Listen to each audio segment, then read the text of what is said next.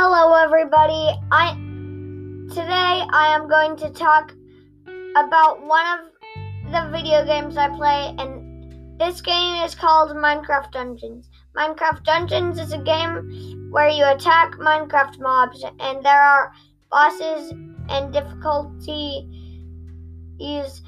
There are three difficulties, which are default, adventure, and apocalypse. But to get a adventure, you have to defeat a boss called the Arch Illager, and there are two phases. The first one is the Arch Illager, and the second one, the second phase, is the Heart of Ender. How to unlock Apocalypse? You have to defeat the Arch Illager on Adventure difficulty.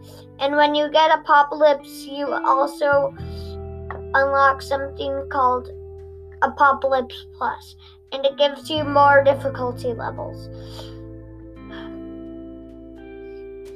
Thank you for listening to the